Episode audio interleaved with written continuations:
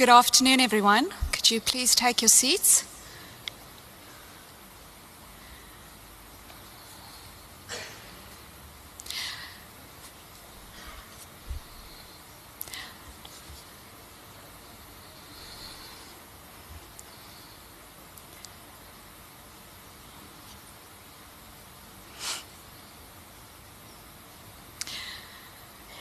Welcome to this afternoon's presentation by Stefan, Steffen, who is the lead data scientist at BCX Insights. His presentation today is looking at practical use cases in the fourth industrial revolution. For those of you who don't know me, I'm Ashley Theophanides. I'm the chairperson of the um, Wider Fields Forum here in FOASA, as well as the chairperson of the IAA's Big Data Working Group. So thank you so much for joining us, and we look forward to the interesting use cases that are going to be presented to us today.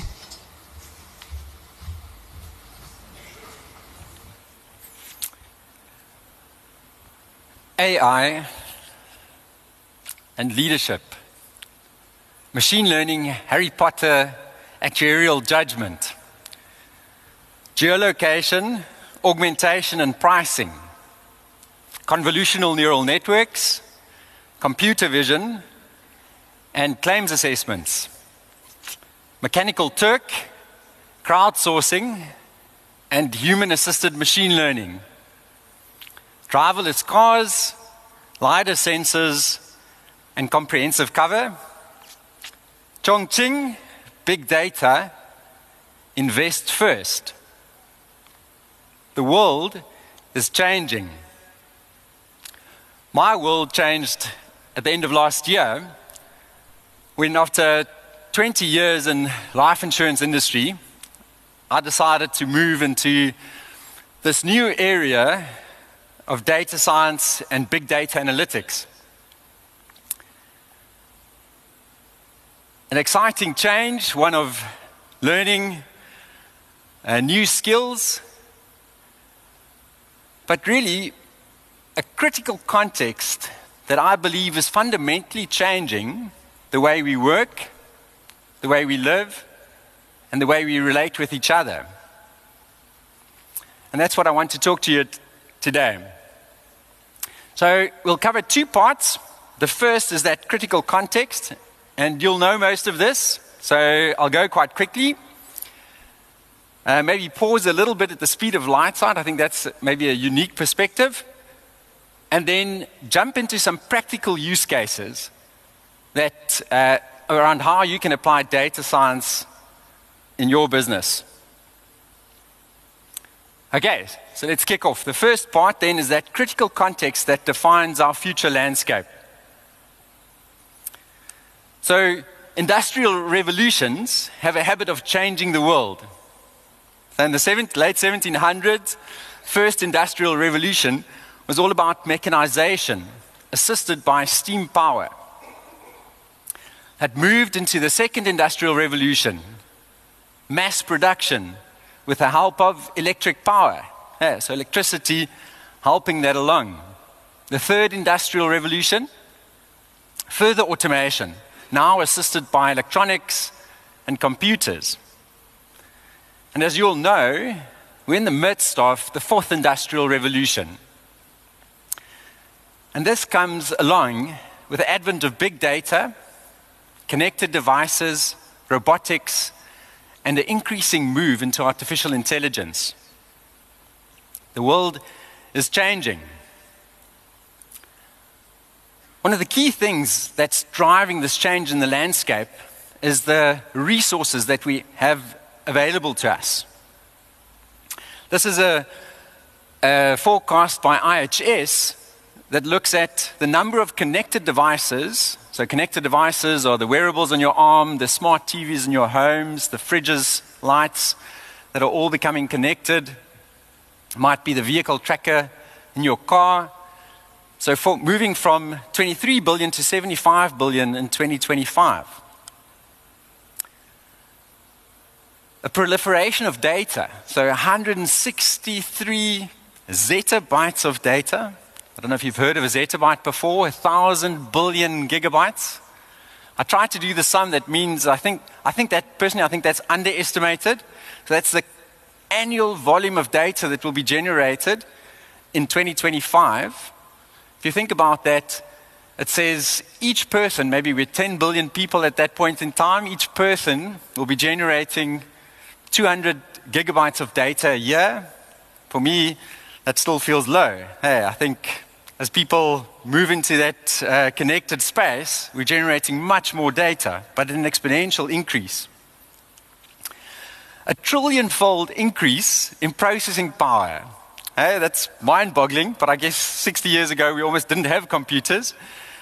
Um, it reminds me of the guidance computer uh, that the Americans used to put a man on the moon. So that had four kilobytes of processing power, and, or, or four kilobytes of RAM, and two megahertz of CPU. Now, the phones that, we have, that I have in my pocket today probably has more compute than the supercomputer 10 years ago. So this picture is outdated already. You'll see it referring to China here 2, which is now the fourth fastest supercomputer in the world. Uh, in June 2000, June this year, the Americans, IBM, uh, kind of uh, took pole position again uh, with IBM Summit, now the fastest uh, supercomputer uh, in the world, or currently the fastest. So, a significant increase in processing power. Then we look at the cost of storage. Significant decrease in the cost of storage. So, you know this, nothing new. The cost of physical hard drives, less than 50 cents, South African cents per gigabyte. And that's not even talking about cloud compute, where it's rapidly decreasing, although I guess you have a monthly payment. So, a significant change in the resources that we have available to us and that's changing the environment that we work in. Coupled with that, we have a significant ac- acceleration in algorithms. Algorithms are not new. Machine learning and AI have been uh, significant bodies of work over many decades, but there's an acceleration in the pace of adoption and change because of the available resources that we have. This first example talks about machines that can see. You'll have heard of Google's Cloud Vision API. You can now, via an API, deploy image recognition seamlessly. Whether that's image recognition, facial recognition through, uh, you'll have seen it in Google Photos, or landmark detection. Machines can see. We talk about machines that can listen. So Amazon um, Alexa or Echo devices automatically converting speech into text to be able to process it. This is also not something that's new. It's been a, a field that's been advancing over the past decades, um, and you'll see it in uh, accessibility tools, uh, kind of hands free computing, areas where machines that can listen have been playing a key role in the past 20 years. Machines can read. This is a significant body of work, and you'll have heard about it natural language processing or natural language understanding. Um, early in the year, both Microsoft and Alibaba announced that they've released software that have matched or surpassed humans at reading.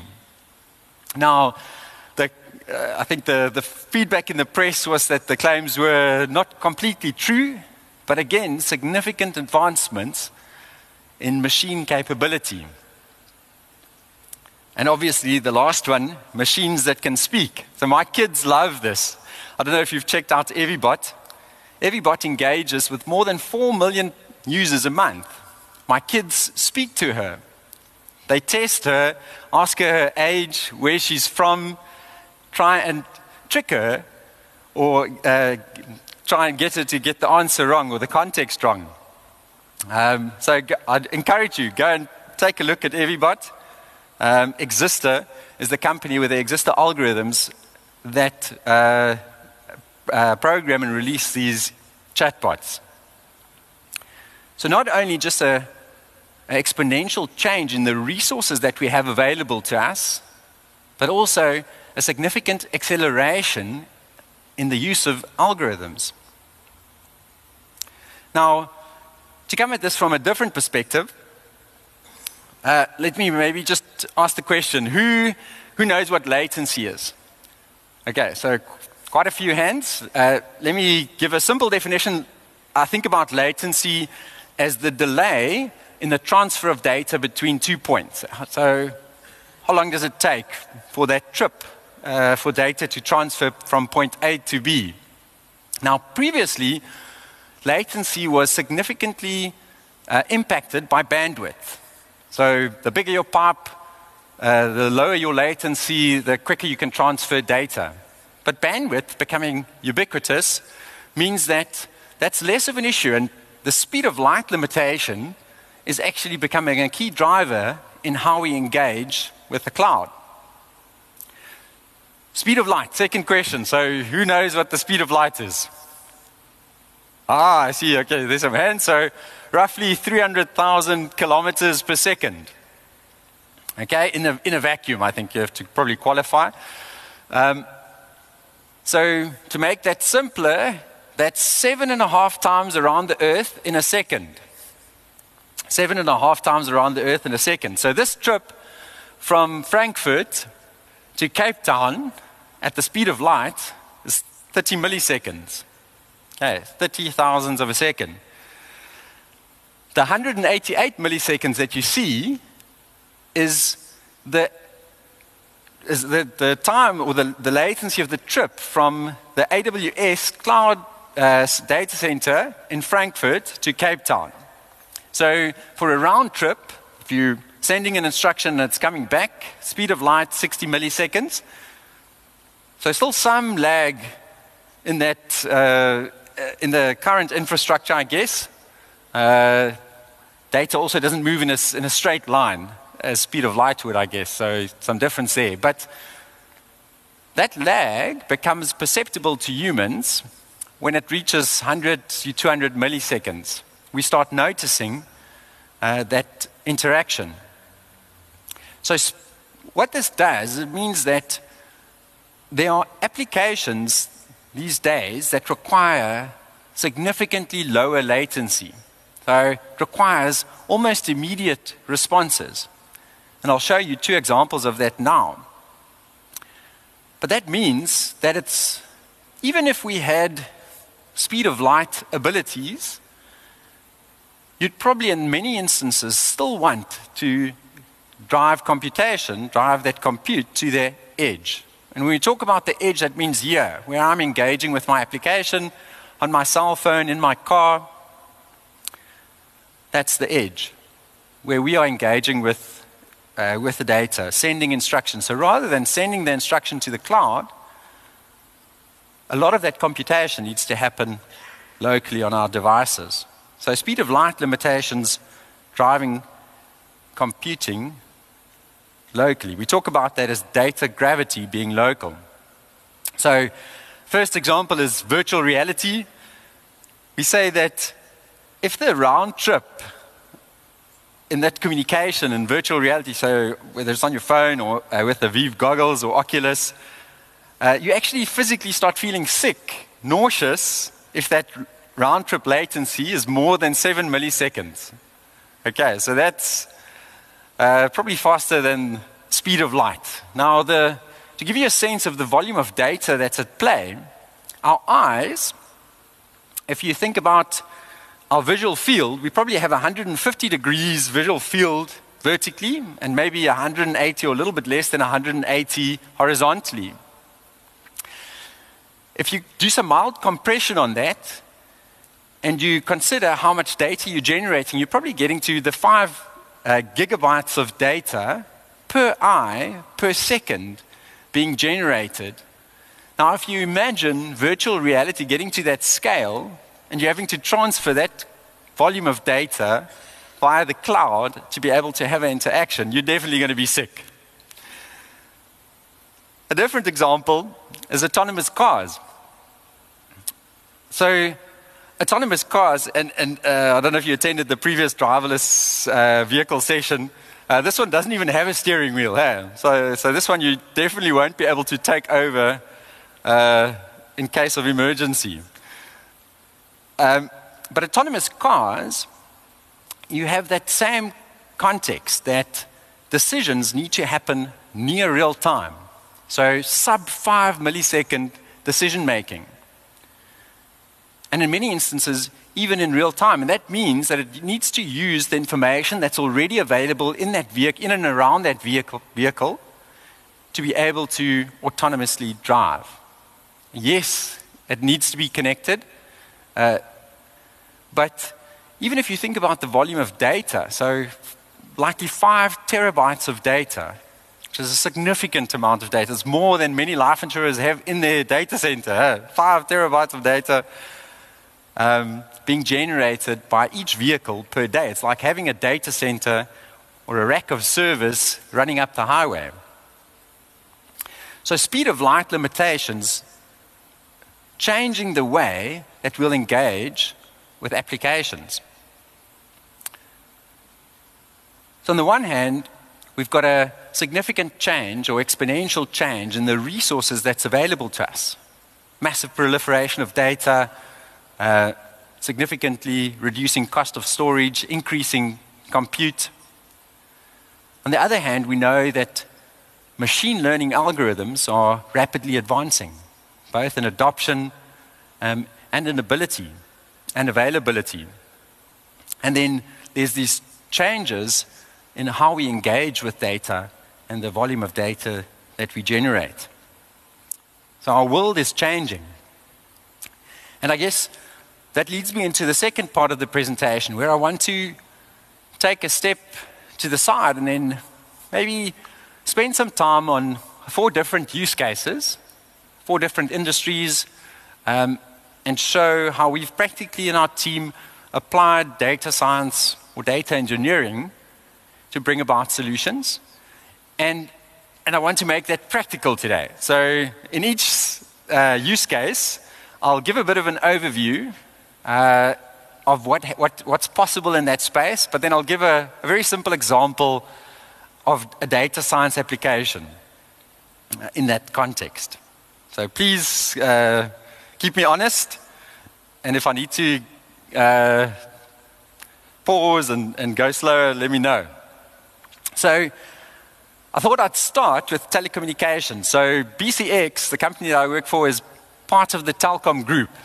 So we've had the great privilege of spending quite a bit of time internally focused, working with uh, a kind of retail telecommunications data, so mobile data, as well as uh, the kind of more infrastructure or operational data. And so, if I look at this, this really just gives a sense of different areas within a telecommunications company that you could consider applying machine learning network operations, product management, service delivery, support functions. And I think that the realization here is that as you look through that list, there are elements there that you can apply to any business. So you'll have engaged with product recommenders, for example, uh, via the movie recommendations on Netflix uh, or search recommendations online. Or you may have even implemented that in your insurance business as a product recommended to customers, almost like next best action. Or churn prediction or service delivery. So, uh, maybe a bit more detail on, on each category. So, network operations, much more about the infrastructure.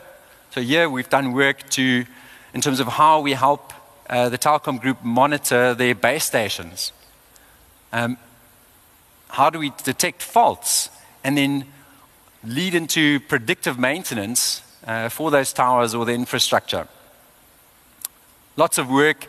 One of my colleagues in the audience have done lots of work on uh, network downtime? Um, and how do we predict duration of downtime? And that's something that uh, affects any company that has brick and mortar uh, branches, uh, so uh, really practical applications of machine learning. The second category then looks at product management, maybe much closer to home, uh, marketing orienta- strong marketing and customer management orientation. Um, often have applications in personalized marketing. We talked about product recommenders, churn prediction, uh, dynamic pricing or dynamic discounting, something that's critical in the telecommunications space, but still some way away uh, in the insurance space. Then service delivery, uh, you'll all have explored this in your business as well. So uh, starting that process to engage with uh, via chatbots. I these, day, these days I order my pizza uh, via chatbot, so I don't have to phone. I'm an introvert. I don't have to talk to the to the person on the other side and explain what I want to order. I just type it quickly. It remembers what I ordered last time and it pops up. Uh, so quite a nice uh, experience. Chatbots. What do you know? Voice interfaces. Uh, but even predictive, uh, predictive identification of service failures. Yeah, so that was quite an interesting problem in the telecommunications space. And the practical application was that we could reduce the, the workload in the call center if we could uh, predict uh, what service failures would be happening next. And then the last one, support functions. So in the telecommunications space, we talk about revenue assurance. Really, at its heart, that's billing reconciliation. Uh, so if you imagine uh, billing in a telecommunications company, it's uh, per second billing in the retail side, and you've got different different service categories. So billing reconciliation is a is a multi-million uh, kind of play for telecommunications companies. Uh, so they have massive teams, often with rule-based uh, driven input to manage that. So how can machine learning and, and AI help in that space? Fraud detection, cybersecurity, hot topics. Uh, really at the heart of that is anomaly detection. Okay, so that's the boring bit. Uh, overview of machine learning in telecommunications. So the case study that I, or the example, and this is the practical bit, so hopefully you'll, you'll learn something, or many of you might know this already. So I thought I'd do a basic example of k-means clustering. Um, and you can use this for customer segmentation. We're doing a customer segmentation uh, piece of work at the moment for, for, one of our customers. Now, there's more advanced methods that you can use, but this is where you start when you do doing a clustering exercise. So K means uh, K stands for the number of clusters that you expect. So uh, how many? How many? In this case, I've used an example where I'll have three clusters, and you can probably already see why. Um, the the means uh, then refers to the average distance between the data points point and the cluster centroid, the, the, the center of that cluster. Okay, so let me take you through the example. So you start by randomly initializing the cluster centroids. Okay, so that means that you, if you've chosen three clusters, anywhere in that data, you initialize those three centroids. Okay, so mine, uh, randomly landed uh, uh, pretty much within the data and in reasonably good spots. Um, the next step is to then assign the data points to the closest cluster centroid. Okay, so uh, maybe, maybe use the pointer. So you can see each of the points. Uh, if you measure the distance, that's the closest uh, cluster centroid to each of those data points. So you assign them, and then you move the cluster centroid to the mean of that, that group of data. So, quite a simple concept. Once you've done that, that's the first iteration of clustering done. Now, in my example, I've probably got it almost bang on, so you, don't, you won't need many iterations uh, to kind of uh, get the clustering right. But the idea is that you repeat that until there's no change in your, in, in your clusters. So none of the data points are moving between different clusters. Now, you can run k-means many times. Every time you run it, you can initialize it randomly, and so it'll start at a different point, and you can then test to see how good is that fit, how good is that uh, clustering. And you can then statistically just measure, the, and you can use sum of squared differences, just measure for each, uh, for, for each um, run that you do, uh, how different, what is that distortion? How different is that? Okay, and that'll, in this case, there's a, quite a clear clustering, but maybe if you decided on four clusters or two clusters, the outcome would have been slightly different. So this happens in a two-dimensional customer space. So this is quite a limited feature space, um, but you can make that much more complex. Does that make sense? First time I've explained that. Okay, I see some nods. so, clustering is something that you can apply in any business. Hey, where you have customers, where you uh, uh, in, in, other other uh, data contexts as well. Uh, so maybe a good a good place to start if you've never tried uh, to do data science in practice. The second use case, then, and now we're jumping from telecommunications into something maybe a bit more interesting uh, retail customer experience. So, yeah, um, our team developed a, a front end application. We called it Viper, interesting name, uh, that allowed us to use computer vision to do image recognition uh, in a product context. So, visual product search. So, you take, a, take your camera, take a photo of an item. So I can take a photo of my shoe. It'll pop up my shoe if it has the shoe in this retailer's catalog, product catalog, or the closest related item. And then it'll tell me whether they have it in stock in my size, and I can even fulfill uh, through that process. So, uh, online fulfillment of that item uh, that I've searched for. So, the examples that I have here is my stinky uh, running, running shoes. So you can see they're a bit worn.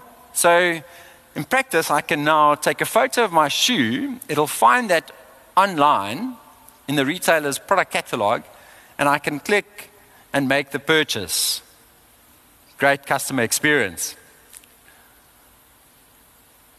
On the other example, you have Sarah Jessica Parker, and I recommend that you go and uh, watch this video clip uh, online. I'm not going to show it to you. 14, she tries on 14 fabulous shoes in 90 seconds.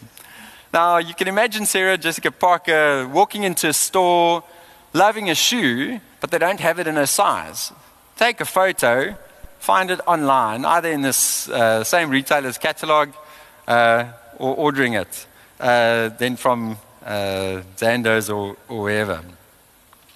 So, using artificial convolutional neural networks in this case to power image search that allows us to change the way that a customer uh, experiences retail. Interesting from a from a, a, customer and product engagement perspective. Okay, so so that's the context.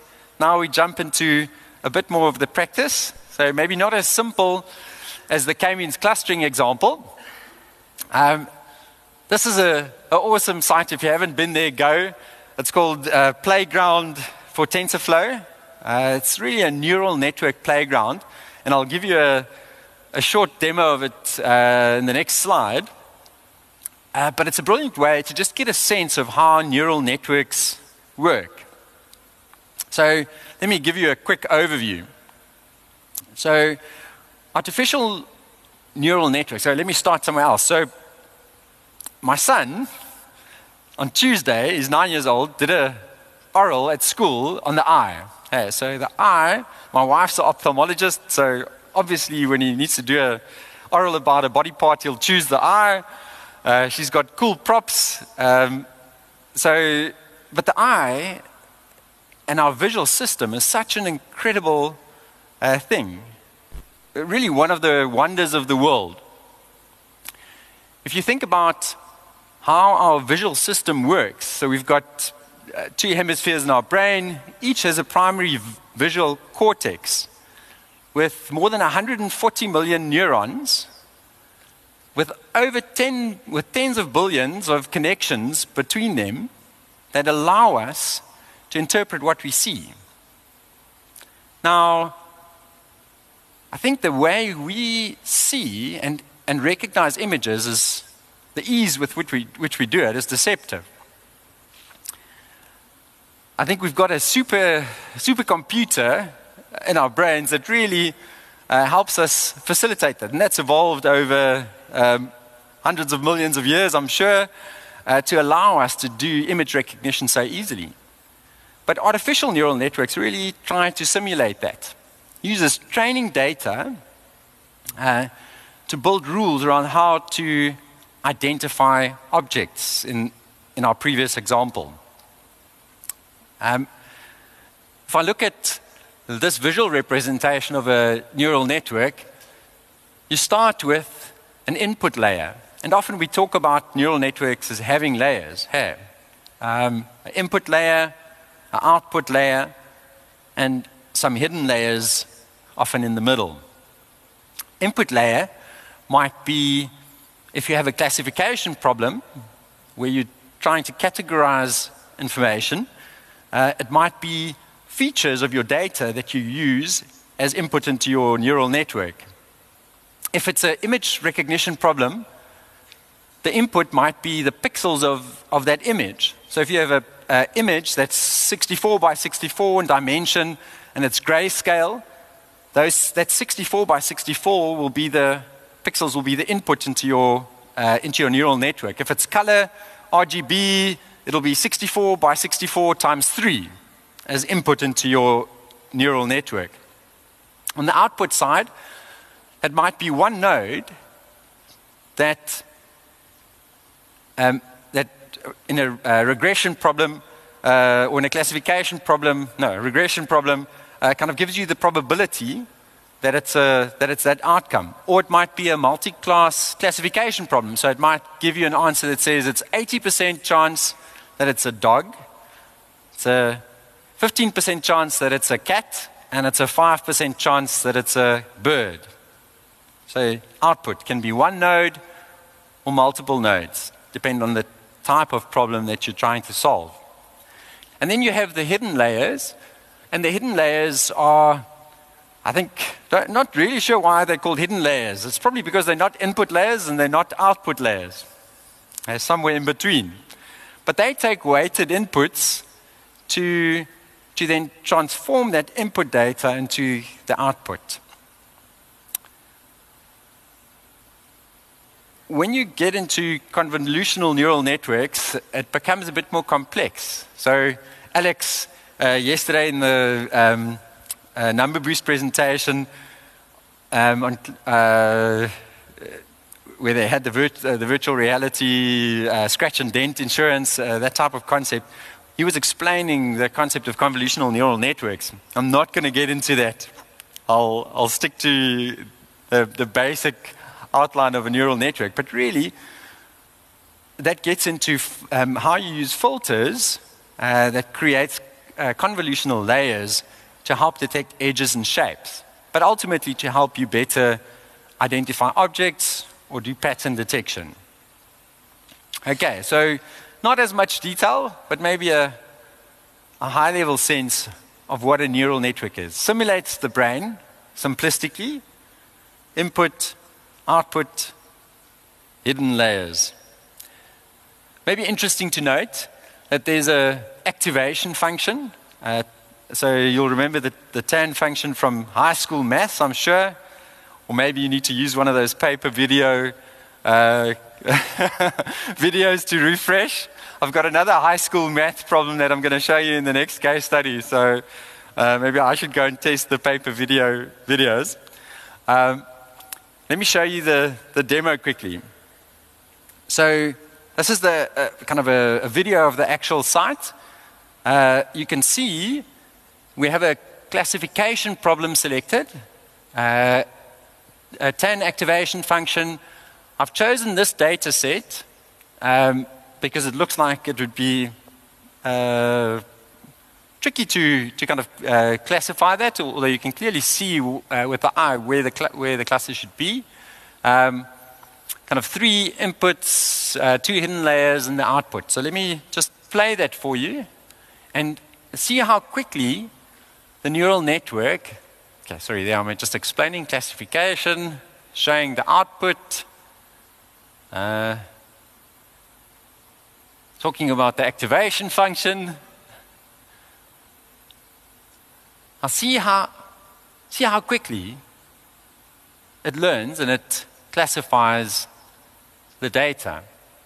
Now we choose a different data set, different problem, leave the, the neural network the same, and you'll see it takes a little bit longer uh, to learn, but also fairly quickly then you'll see the noise dissipate and it has really classified that outcome very well. Okay.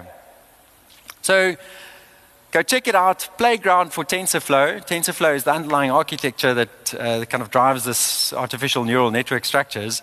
Um, there's more that you can do with it, but it's a, a very simple way to kind of just tangibly uh, see how a neural network can work. Okay, so that's neural networks. So maybe, well, maybe, maybe let me just go back one step before you get stuck into that next picture. So we've done overview of machine learning in telecommunications with a basic k-means clustering as a customer segmentation example.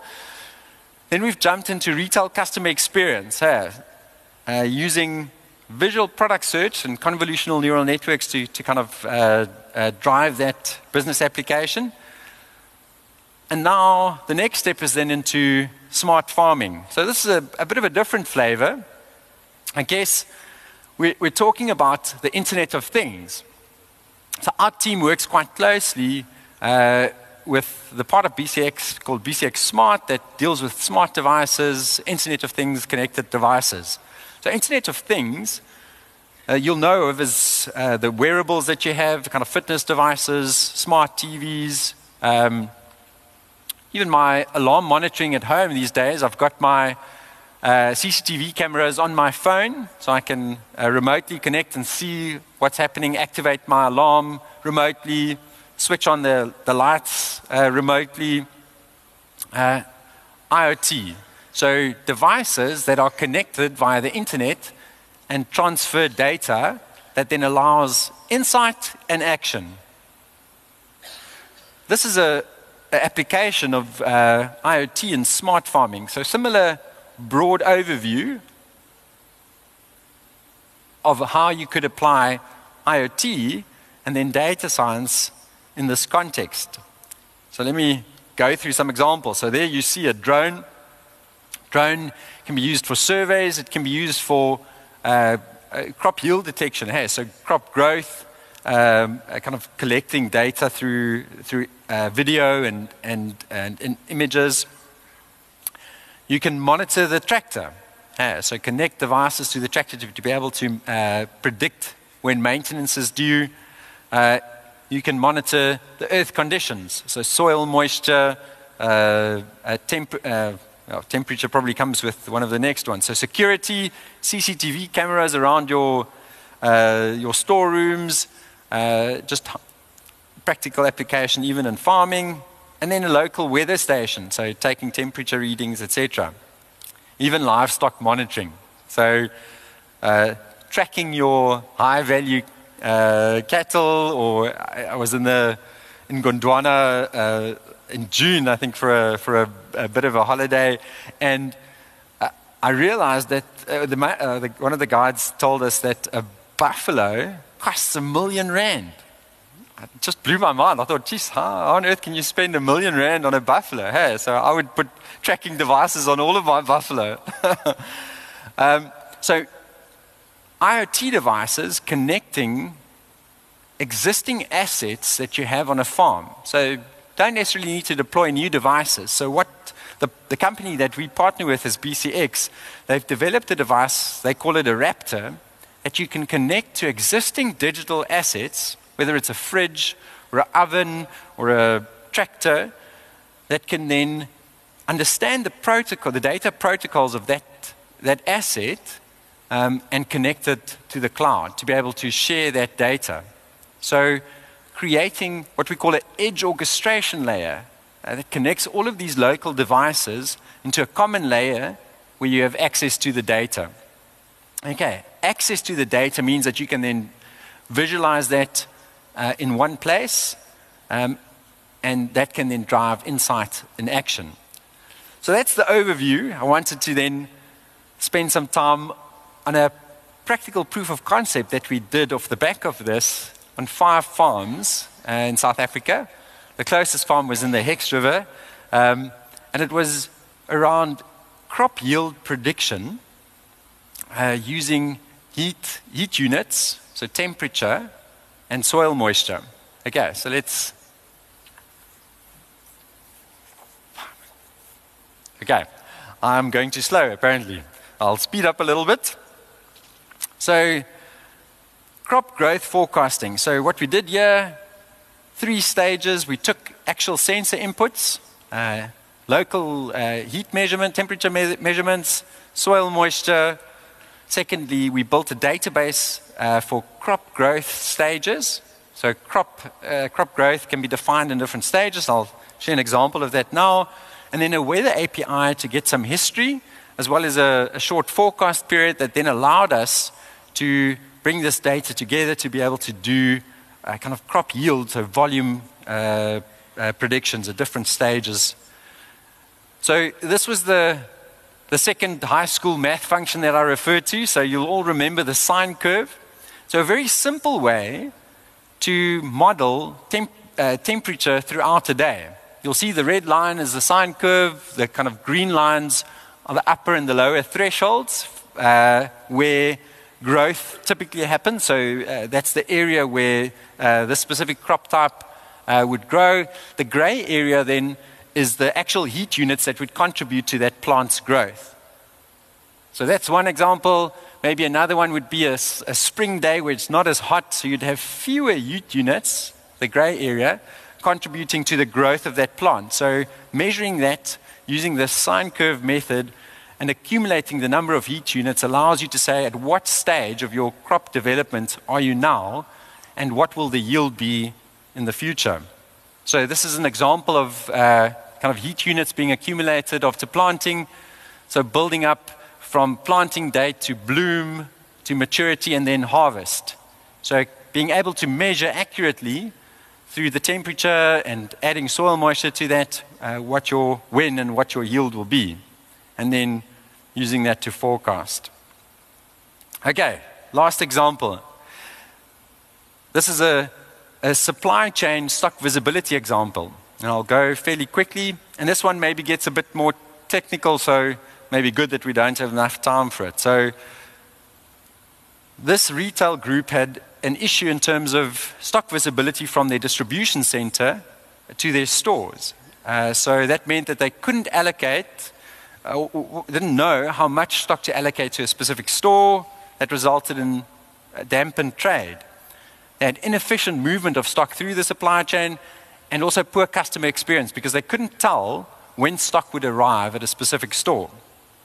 So, some use cases on the planning side around how much stock to allocate, use case on the logistics side around how to manage that stock and against SLAs through the delivery chain, um, operational around people having to receive the stock, and floor staff that have to deal with customers. So we built a solution that started out with a React front end. React is a JavaScript library that, um, that allows you to, to easily build user interfaces. So React front end and, and here, what I wanted to do is to kind of almost explain some of the key components that is used these days in managing some of these deployments.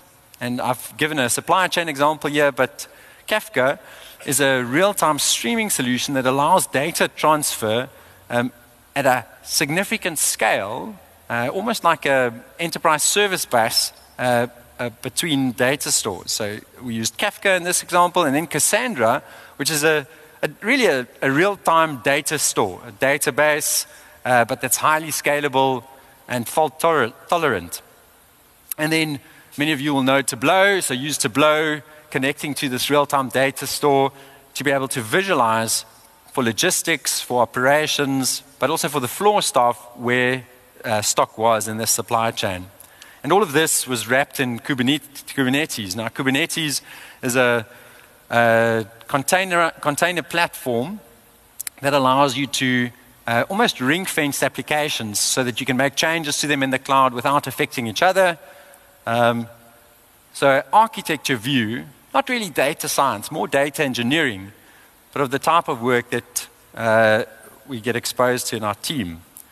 So, yeah, wanted to go into a little bit more detail about some of these components, uh, Kubernetes, but maybe you can have a look at the slides afterwards. So, a container platform, microservices platform, really looking at how do you make some of these deployments portable.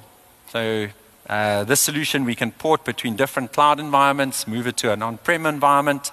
But Kubernetes is that wrapper that uh, kind of helps you to, to manage uh, and scale uh, some of these application deployments. Cassandra, as I said, is a, is a really a real time data store that's highly fault tolerant. And what it does across these different nodes is it allows you to replicate data so that at any point in time, if a node goes down, you, you actually have a, a, a backup available.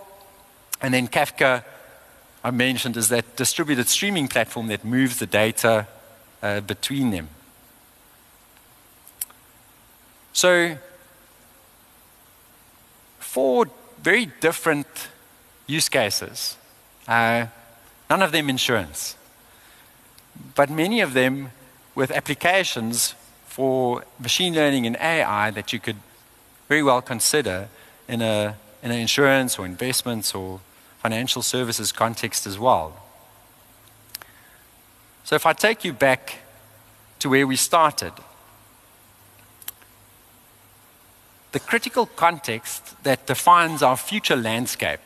Uh, we, we talk about an exponential increase in the resources that's available to us, a significant acceleration in algorithms, and maybe a unique perspective, speed of light limitations that's driving computation to the edge, to where we are. It needs to happen here. We looked at some examples K-means clustering uh, for customer segmentation and telecommunications, computer vision, neural networks in retail customer experience, an IoT application, so simple high school math, sine curve method uh, to help us predict crop yields, and then uh, kind of a supply chain stock visibility solution, more data engineering. And I guess my, my experience over the past year has been that, yes, the world is changing. And I've realized that there is an application, practical data science application in every business. And it's important that as actuaries that we learn how do we capitalize on that? How do we participate individually, but also as part of our businesses? Thank you.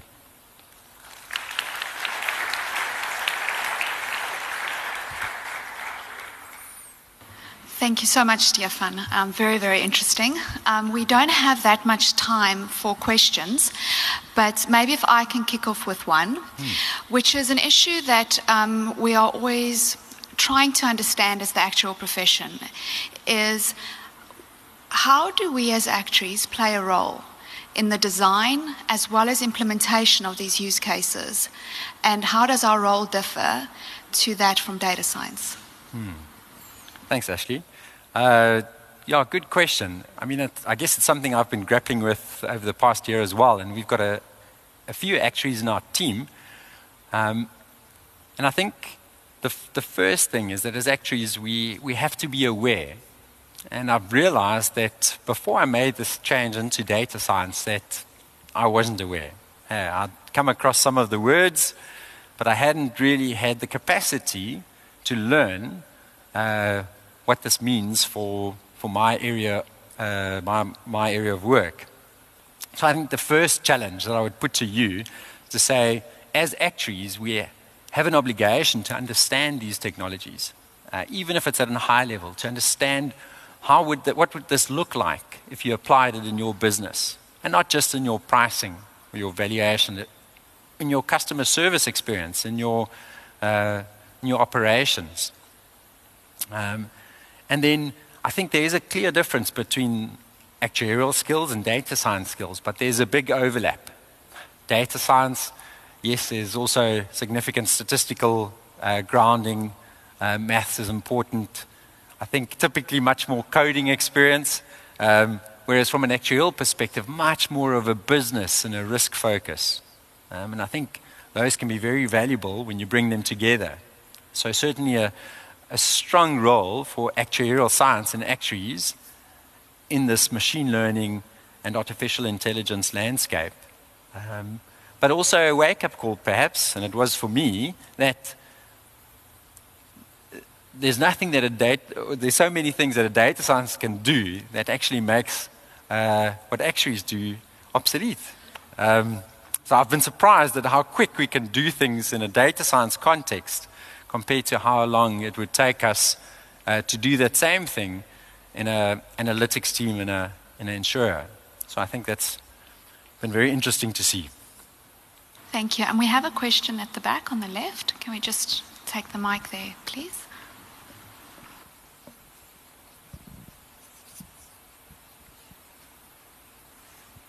Hi. Um, when you were talking about your customer segmentation example and uh, using k-means clustering, um, everything there seemed to be in a sort of continuous Euclidean space sort of environment. How do you deal with categorical variables like gender? Yeah, so so good question, and uh, I guess um, so. There are there are different ways of, of dealing with uh, with categorical variables. You have um, uh, kind of hot, uh, a, lot of times we talk about hot encoding, so you uh, categorize, change them to zeros and ones, so that you have, um, you can use more variables um, and the, the actual underlying uh, uh, uh, uh variable isn't, so whether it's male or female is less important. That, that allows you to actually use more features in that encoding space. Oh, sorry, not sure if I'm answering that very well. Okay. We have um, run out of time. Um, but thank you so much. I, I do think that um, if you do have any further questions um, for Stefan, that I'm sure he would be happy yeah. to connect with you um, over the next few days or in weeks. Um, so thank you so much for joining us today, and thank you, Stefan, for a very, very interesting presentation. Awesome. Thanks, Thanks Ashley. Thanks, guys.